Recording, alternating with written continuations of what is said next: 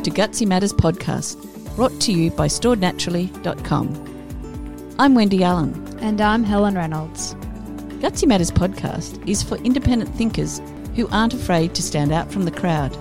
Our conversations are with people who, like us, are willing to create something they believe in, something that helps us all to live more sustainably, more consciously, and with greater connection. We're delighted you're joining us to discover, uncover, and create opportunities and perspectives about health, wealth, and sustainable living. How often do you hear people say that things don't last as long as they used to, or that they bought an item that stopped working not long after purchasing it? The War on Waste states that over 85% of furniture we put on the curb isn't recycled and is instead sent to landfill. We've become a throwaway society. Did you know that there is 540 kilos of household waste produced in Australia per person each year? That's more than 10 kilos for every single person every single week. Every year, the waste we generate is growing at twice the rate of our population. We need to change our attitudes and behaviours when it comes to waste. An organisation that is doing just that is the Bower Reuse and Repair Centre based in Sydney, New South Wales. Bower is an environmental charity committed to reducing landfill. They have pioneered programs to reduce the amount of waste by reclaiming household items for reuse, repair, and resale, and by encouraging communities to engage in repurposing of pre loved goods. They've been playing a vital role for more than 20 years, fostering a culture of sustainability. And today it is our great pleasure to chat to Bower Reuse and Repair Centre's General Manager, Guido Verbist. Welcome, Guido. Hey, hello. Thanks for having me. Thank you. It's lovely to have you. So we're just going to kick off by actually starting with the question about how did Bower Reuse and Repair Centre start and what inspired you to become involved? Yeah, well, how how many hours do we have for that? um, it started exactly 21. We we just became adults, um, and it was with an, um, a sort of an uh, offshoot of reverse garbage. If you have heard of that organization, that's yes. another uh, recycling center in the uh, inner west Sydney metropolitan area, and um, was a group of teachers at the time that uh, had this idea that there should be also a place where you can collect uh, household items and building material because reverse garbage is more specialized in uh, end of product, end of stock, uh, more more uh, what they call industrial waste than uh, household waste items. And um, so they set it up uh, 21 years ago, and we got a grant at the time from the government to build a purpose-built warehouse with reclaimed building material, a straw bale building at the time, the first one in Sydney. And um, ever since, we have uh, operated from that same space in the Marrickville Addison Road Community Center. Um, and yeah, I've been uh, brought. It has been brought to my attention roughly seven years ago. I, I came from. I come from Belgium. I moved here more than 10 years ago and was doing a different job uh, when I came here. But then um, there was an option to uh, become the manager. There was a vacancy of this uh, organization, and I had been doing similar things in Europe, in Belgium, where I've managed previously also uh, reuse and repair centers. And I thought this is uh, this the objectives of this organization is is, is uh, exactly in line with what I think is needed, what what could help progressing the idea of reuse and repair. So I applied, I got the job, and now I'm in my seventh year uh, running the organization. Wow. That's um, it's an incredible match that you had from Belgium all the way over to Australia. yeah, I've been running a similar center in Belgium for uh, five years, um, and in between, I've worked for Greenpeace International uh, for uh, almost yeah, 20 years that uh, I worked first Greenpeace Belgium and then in Amsterdam Greenpeace International for all the uh, activities uh, operations. And then I came to Australia um, and, and uh, found this opportunity. Oh, we're really glad you did. so, if we come back to what you're doing now here with the yep. reuse and repair centre, how can you give us a bit more background than we might actually know? You know, how much is going to landfill that could be prevented? You know, how much is repairable? Sort of give us a bit of a a picture for how how big a difference we could make if we all adopted mm. some of these practices. Well, a, a big difference could be made. Um, in exact numbers I can't put on it, but there is there is, for example, an exercise that has been done a kind of a survey by uh, some uh, peer organizations that we work with in the sector. And um, they did this comparison between uh, the job creation that you can have if you would say uh, that uh, I can't, the exact data, let me think here. Was it um, 1,000 ton, I think it was, that uh, they used as, a, as the reference number? And uh, if that would be just dumped, um, then that creates one job. And if you would start recycling it, you would create uh, 10 jobs. And if you would reuse it, you create 100 jobs. That's more or less the kind of uh, uh, numbers you can look at from an economical perspective, from job creation. Of course, there is uh, the environmental impacts that um, you don't pollute. So there is a the, the climate impact that, that you don't um, extend that problem. But there's also the the resources that are used to produce all those new products that will be saved if you don't uh, build uh, or, or, produce every time products that needs to be thrown away at the end of the life cycle. So I don't have exact numbers for all of that. But in your introduction, you mentioned yourself well, the, the, the, huge amount of waste that we still uh, throw away on a daily basis. And, and, you can break it down for clothing, for example, it's 23 kilo per person that we throw away. For electronics, it's 26 kilo per person per year that we throw away. So there's a lot. And, and, and all of that can actually be reused. Uh, or at least a big chunk of it can be reused if you um, get your the attention that it deserves to to then be able to to reuse parts to uh, repair parts. That's a, that's a kind of a, an experience and a skill that that you would need to uh, familiarize with, which we do, which we have a lot of, and which we think we want to share, should share with as many people. So the more people that can do that and understand how to do it, the more you can reuse and, and recycle and, and divert from landfill.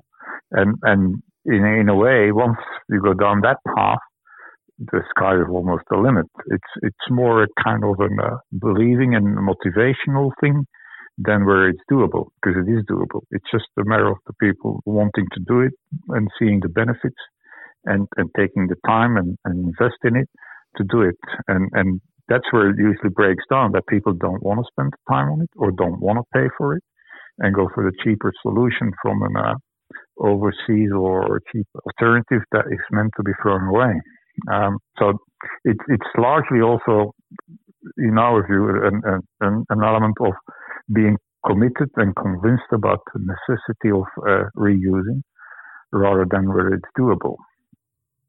The, another aspect of the same story is that there is not a lot of incentives currently um, to to support this idea of uh, using reuse and repair of items, um, which is in other places like in Europe and in, in, in, the US already in place, like the the right to remain, right to repair movement that exists in Europe, where, where they have put legislation in place for uh, tax deductibility of repairs rather than the normal tax that you should pay. Um, and the same for products that uh, manufacturers introduce in, in, in Europe. They have an obligation. In France, is that the case? And in England, they're introducing parts of that as well. Uh, they need to provide spare parts for at least two years, which then allows the buyer the option to, to buy something that can be repaired. So it, it's it's also that aspect that the government should should uh, create incentives for uh, reuse and repair of items. And those elements together, if if that would be uh, the motivation of the people and the incentives, if that would be uh, supported, I think a lot more can be reused and repaired. I agree. My husband's an avid repairer and he'll have a go at anything to make it go again. And um, if we could write that off on our tax, that would be fabulous. Well, in, in, Europe, it's already in place. So uh, that's something we should uh, work towards here as well. And that's what we do actually with the campaign that we run, the Right to Repair campaign. It's a petition on our website. People can sign it. Uh, we are building a coalition with uh, uh, farmers, with uh, in the in the car manufacturer. There are also people looking at that. Um, the, the, the green movement is looking at it. So um, altogether, we, we hope we can convince the government to introduce some of this legislation here as well. Excellent. Can you also tell us a little bit more about how the Bower provides affordable goods sourced from waste from the waste stream to low income earners and other disadvantaged groups in the communities? I know you've got lots of programs that you'll probably tell us about in a minute, but I was really interested to see that um, you know one of the great things that you're doing is is helping those that are uh, perhaps less fortunate uh, in the community. Yeah, that is true. This is indeed one of the programs we run, and it all comes down to this principle that we see ourselves as an, an organization uh, helping the environmental agenda, uh, sustainability, and, and what they now call the uh, circular economy. Um, and so what we do is always based on the principle to, to increase the potential for reuse. And, and we then invest in all sort of programs for the work, workshops we do. We can talk about later the, the, the right to repair campaign that I mentioned, the sales of uh, second-hand goods, and now also those programs where we partner with organizations looking after specific uh, groups of people who are in need of of household items, but not only household items who are in need of support. And now with the COVID-19, there are actually a lot more people that are struggling uh, to to uh, go about normal life and, and, and costs and, and um, access to uh, normal services. So we have, for a couple of years, this is now developed that program, what we call the House to Home program, where we help uh, people uh, that are either victims of domestic violence or uh, refugees, and we have uh, 10 organizations we partner with who are specialized in assisting those people. Um, and we will work with them when they have people that they can move from temporary home to a permanent new home. And um, at that point, they usually need access to furniture.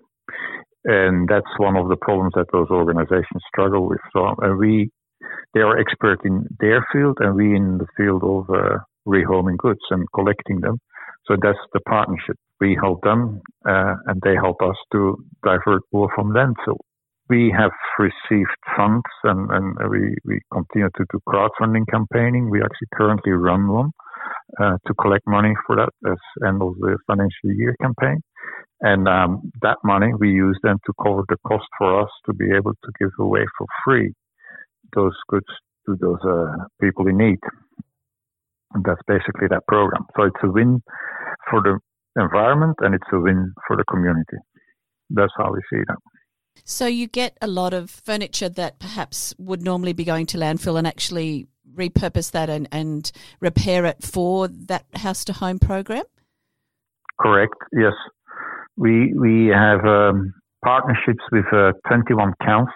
That's another set of partnerships than the one I mentioned with those uh, humanitarian organizations. But the 21 councils we partner with, they promote our service to collect goods uh, from their residents. They, we actually uh, have a service agreement and they pay us a fee to do that at no cost for those uh, residents that we come out with our truck or they can drop it off at our locations.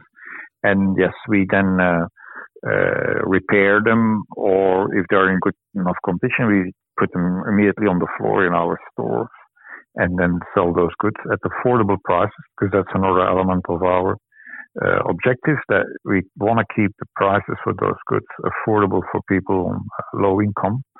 And um, so that's how we return them to the community, all those goods. And we will look at the quality. If they're good enough, we just leave them. If not, we will upgrade them or we will use the materials for other uh, products, like in the electronics and even for furniture. We reuse timber to build new furniture or to repair others. So that's a separate program we have. We have a separate places even for woodwork repair and for electronic repairs. And all those end products are made available then for indeed those group of people. And um, those specific groups, they don't have to pay for it. They just get it for free, and we cover our costs with uh, crowdfunding campaigns and the fundraising programs we, we run to cover our operational costs. Excellent. So, when you're saying with the councils, do the council pay you to pick up the goods? Is that what you were saying about the council's involvement yeah. there? That's correct. Yes. Yeah. We have signed uh, what we call a collection and rehoming service agreement, and um, it's based on a, a, fee per dwelling that we charge them, and uh, there is then a, an agreement that spells out in detail what we do, uh, the KPIs as they call that, that we have to live up to, which is uh, responding to every request and then uh, providing uh, reports on the on the volume, the tonnage that we divert from landfill on a quarterly basis. We provide that information, and um, in return, what they do is uh, promote our services on their websites, newsletters, etc., so that people have access to to this uh, service at no cost for their residents. Excellent. And we also offer them uh, workshops, but that's that's slightly a separate program. But yeah, they also book us a lot for educational work for, their residents, and they have discounts if they are uh, signing up for the service agreement. I'm really interested to hear how yeah successful that is working with councils, and that you're working with 21 different councils. So, do they still run their curb collection? I mean, you see in lots of cities that they have a, a particular month or, or, weeks that people can put items that they don't. Uh, they no longer have use for on the curb. Is is that? Are you taking the place of that service in the those councils that you have an agreement with, or is that a separate thing as well? It, it is separate, but yes, it's also um, in the extent of it. Um, uh, we we see ourselves as the, the, a step prior to putting it out on the curb. And that's the kind of uh, uh, education or, or information, whatever you want to call it, that we have to establish with each of the councils that they, uh, when when their services who look after the curb collection are uh, contacted by their residents, we, we advise them to first redirect them to us so that we can have a kind of a first choice of what uh, a resident want to uh, give away or, or, or doesn't need anymore.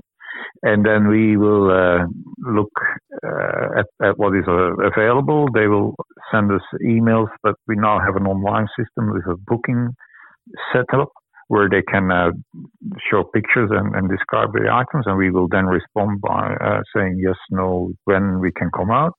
And once we have kind of a work through that process with their residents, and there is still items that we can't uh, accept or that we wouldn't be able to direct to another place, then it's the council that will come out for the collection, the curb collection, as the final sort of uh, step.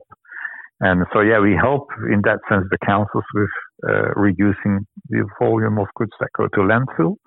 And that's why they also support the program, um, because that's a, a, a benefit both financially and environmentally for the council. Yes, a win-win for everybody. I think it's a yeah, great initiative. Yeah. And do you cover yeah. all of Sydney metropolitan area with, with your service? Yes, we, we the, it's from uh, north of the bridge, from Hornsby to, to south uh, with uh, Shire and um, uh, George River. Sorry, Shire is no longer part of the George River is the, the most south uh, council, and then in the west it goes to uh, Parramatta and Cumberland, and all the coastal towns. Um, and all up, it's two and a half million people that are actually receiving uh, our information about our programs. And we see that actually as an equally important aspect of the relation with the councils. It's not just about collecting and diverting from landfill, it's also educating the people about the relevance and the importance of diverting from landfill. Um, and, and even more than that, and and it's actually the the sort of the uh, the latest kind of uh, campaign we are promoting now or, or launching is uh, we should not just um, divert from landfill and, and give away to charity organizations goods, but we should also start buying secondhand more. Because there is still an imbalanced situation between uh, what we are receiving as donations and what people want to buy secondhand, and and um, we actually can't return it all to the community, and we have to say regularly no because we we we can't simply process it because there's not enough interest to buy secondhand yet, and um, so that's another part of our uh, educational work that we uh, kind of uh, um, now more uh, prominently promoting that uh, buying secondhand should be the new normal.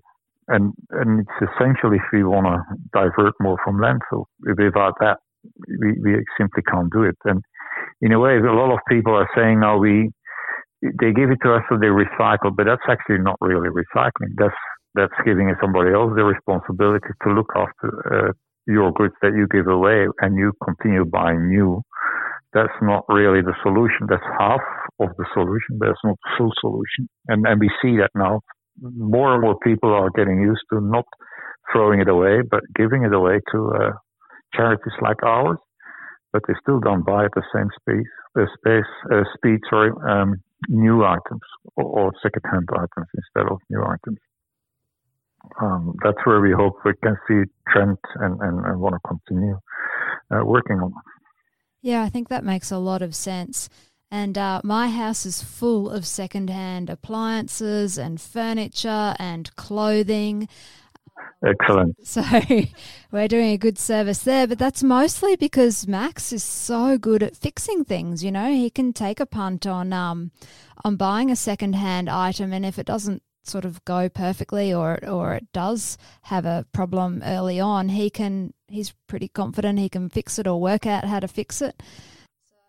Well, uh, that's what it comes down to, like you say, confidence in, in knowing how to do it uh, and having the time to do it as well, of course. And and that's where a lot of people have lost that knowledge and confidence. Uh, there's uh, in the old days, uh, people did just that repairing and, and, and holding on to items. And, and that knowledge has been lost from and not being handed over from generations to generations. And, and nowadays it's the throwaway culture that you buy it um, and you know in, in a couple of years you will throw it away because that's that's what you are expected to do. That's also how the, the trends and the promotion is set up that you need to renew it every couple of years. Um, but it's also the industry that designs products in a way that it becomes very difficult to repair. The, the planned obsolescence, I'm not sure if familiar with that term, but uh, the industry, the, the, electronics industry specifically, is quite good at that, uh, to design products that you actually can't repair unless, again, you are a bit familiar and trained and even have special tools. And even then it might be difficult. Like they, more and more electronic items are glued together without a screw. And, and when that is the case, you almost know that it's impossible to open it. Well, you can probably open it, but you can't close it again because then, then uh, it's broken. And so you need to be a bit creative then to find ways around that problem, which we are. But that's that's kind of uh, the motivation and and and the handyman uh, kind of hobbies that will do that. But the industry is not helping you in that regard, and they they sort of drive you to the direction of uh, throw it away mm. and buy a new one.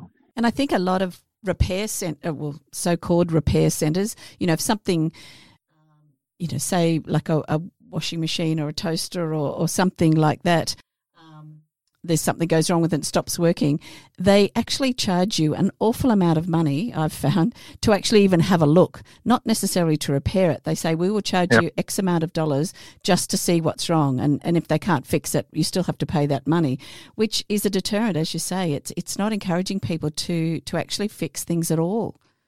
Exactly. And this is where we then also say that this right to repair, the, the tax deductibility of the cost for a repair would uh, be an incentive in itself. But you're right, uh, it, it's made very expensive, um, and, and most repairs are no longer repairing the parts, it's throwing away the parts that are broken and replacing them. And, and that is an expensive exercise in a way. And yeah, some of those parts are actually very cheap if you, if you know where to find them, if you know what it is that you need to replace, if you can open it and close it, you actually can, uh, for, for 10, 15, 20 dollars, small parts that are vital parts, um, then you can keep going with your item for a long time if, if you know where to, to, to find those and how to access it. And that's what we actually do constantly in our electronic workshop. For furniture, it's, it's similar, but actually slightly differently organized. But um, and, and we even allow people with the repair cafes, as we call it, to come with their own item. And we assist them, we, we uh, advise them on how they can actually learn to do that themselves and they have uh, access to our tools, to our experts. They, they will assist to make sure it's happening in a safe and a responsible way. And those repair cafes are actually very popular nowadays. Um, and, and a lot of councils, that's what I was saying, the councils also uh, book us for not just the collection of goods, but also for those workshops and, and repair cafes for their own residents to promote reuse and repair. That's all quite popular nowadays and growing constantly. So that's the good side. You've got me on this tax deductible, you know, repairs thing, and, and you've probably also got me on the tool library because my bank account would have a lot more money in it if Max didn't buy a new tool for everything he fixed. So t- tell us a little bit more about the tool library, and then um, maybe you'd like to pick one of your other favourite programs to tell the listeners about as well. Sure.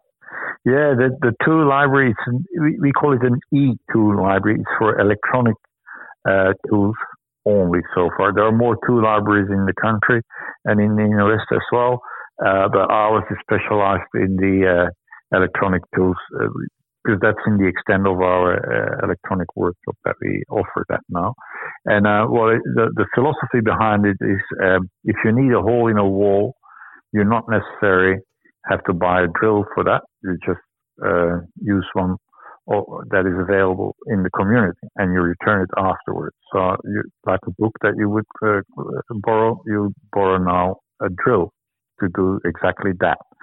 And um, it's a circular economy principle behind that as well, that you don't have to to buy everything and then have it stored or sitting there for for a long time. There are actually even uh, studies that have been done how many hours a drill is really used if you buy it. And you would be surprised that it's uh, very, very low, the number of hours that every tool will be really used. So if you bring them together in a central place where the community has access to this, it, it's, it's uh, saving resources, it's uh, more reuse of the same material, and um, you also can actually then even uh, get better quality.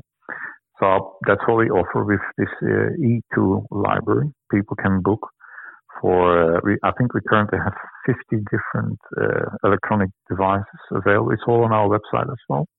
It doesn't cost anything to use it except that you need to be a member and pay a bond uh, in case it's broken or that you can't bring it back. Then then we will hold on to the bond to, to repair it. But besides that, it's free. That sounds fabulous. Well, we've got a little bit of time left. I'd love to hear more about the right to repair petition, but you've already mentioned it a couple of times. Um, maybe have you another program that you that would be really perfect to talk about right now? Yeah, the tiny house program. Oh, I'm not sure if you have heard.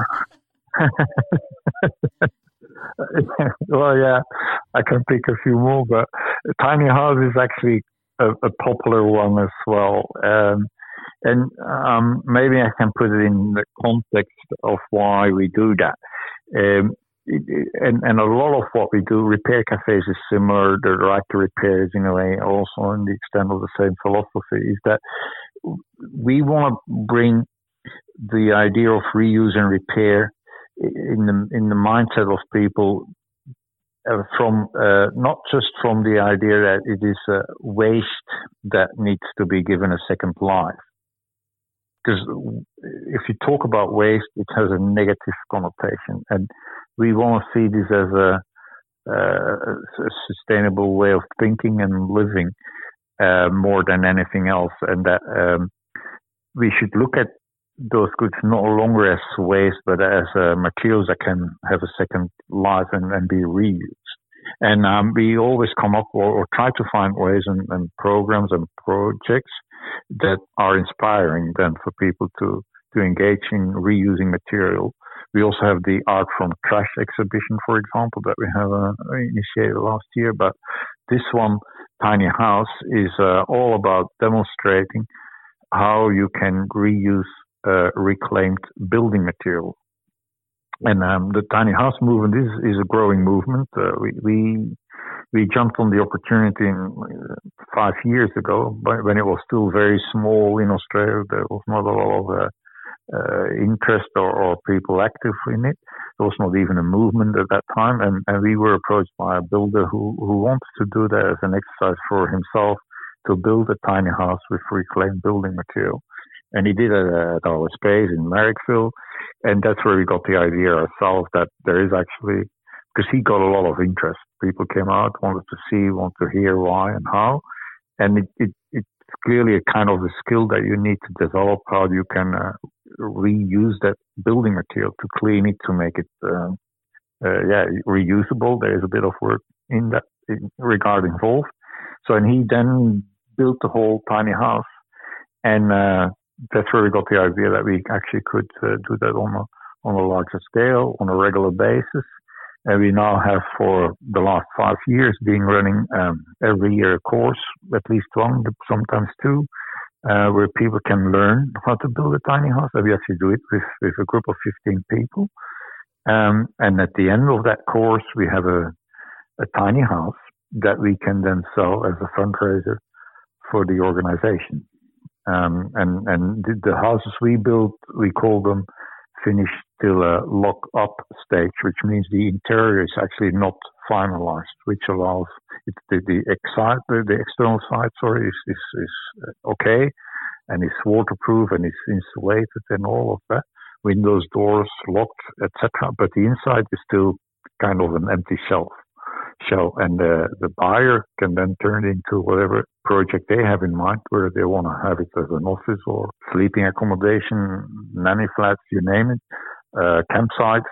It's all possible. It depends on the interest that the buyer has with it. So, and that's how we uh, have been promoting that. And, and every year we sell the uh, end product, and we actually sold our last tiny house uh, two, three weeks ago for twenty-one thousand dollars as an income for the organization.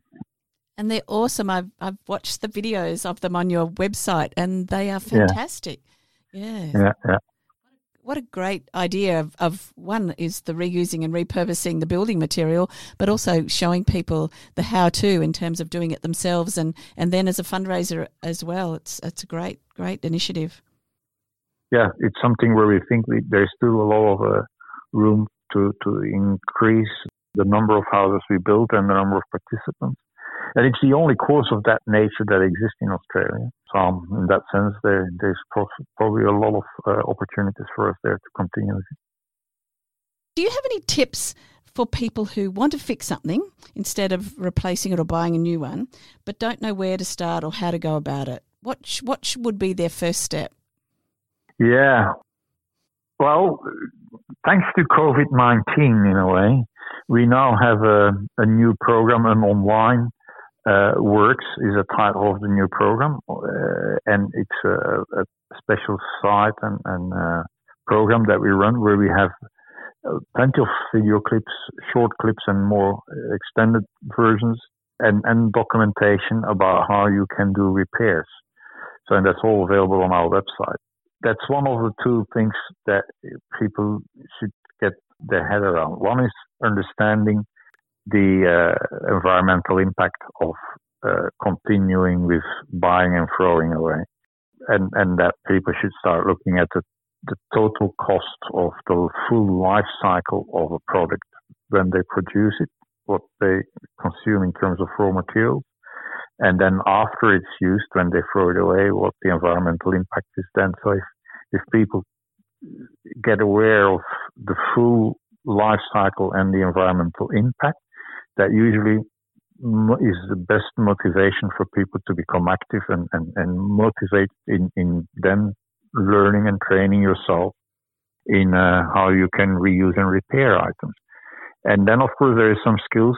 Uh, if you want to do it yourself, that's the, that's the way you should do it. You have to train yourself because there is some safety and, and, and uh, yeah, rules to follow, especially with electronic items that you need to make sure you don't uh, burn your house or yourself. Uh, uh, and there are, there are simple rules, but you should be aware of them before you do anything. If you don't want to do it yourself, you can of course come to organizations like ours and ask us to do it. We have paid service for that sort of purpose as well. We build bespoke furniture from reclaimed building material. Those are all options that are available once you understand the uh, the benefits, the environmental benefits. Um, then we can help you with training you or doing it for you. And there are more organizations, probably, although I would say not that many uh, go that far in in developing courses and and offering those kind of bespoke uh, furniture and, and repairs. So that's one of our, I would say, unique services that, that we offer to the community. I think you have more initiatives than um, we, we certainly have time to, to discuss, but it's an amazing centre. So, congratulations on all the initiatives that you're doing and and being around for so long, and and obviously um, for a lot lot longer, no doubt too, with all these new initiatives that are that are coming on board all the time. So it's uh, it's a really great centre. I just wish I lived closer to uh, to Marrickville. If you're listening to this podcast and you live in Sydney, I would get yourself down to either Parramatta or Marrickville and take advantage of all the wonderful initiatives that Bower Reuse and Repair Centre are offering because it really is truly amazing.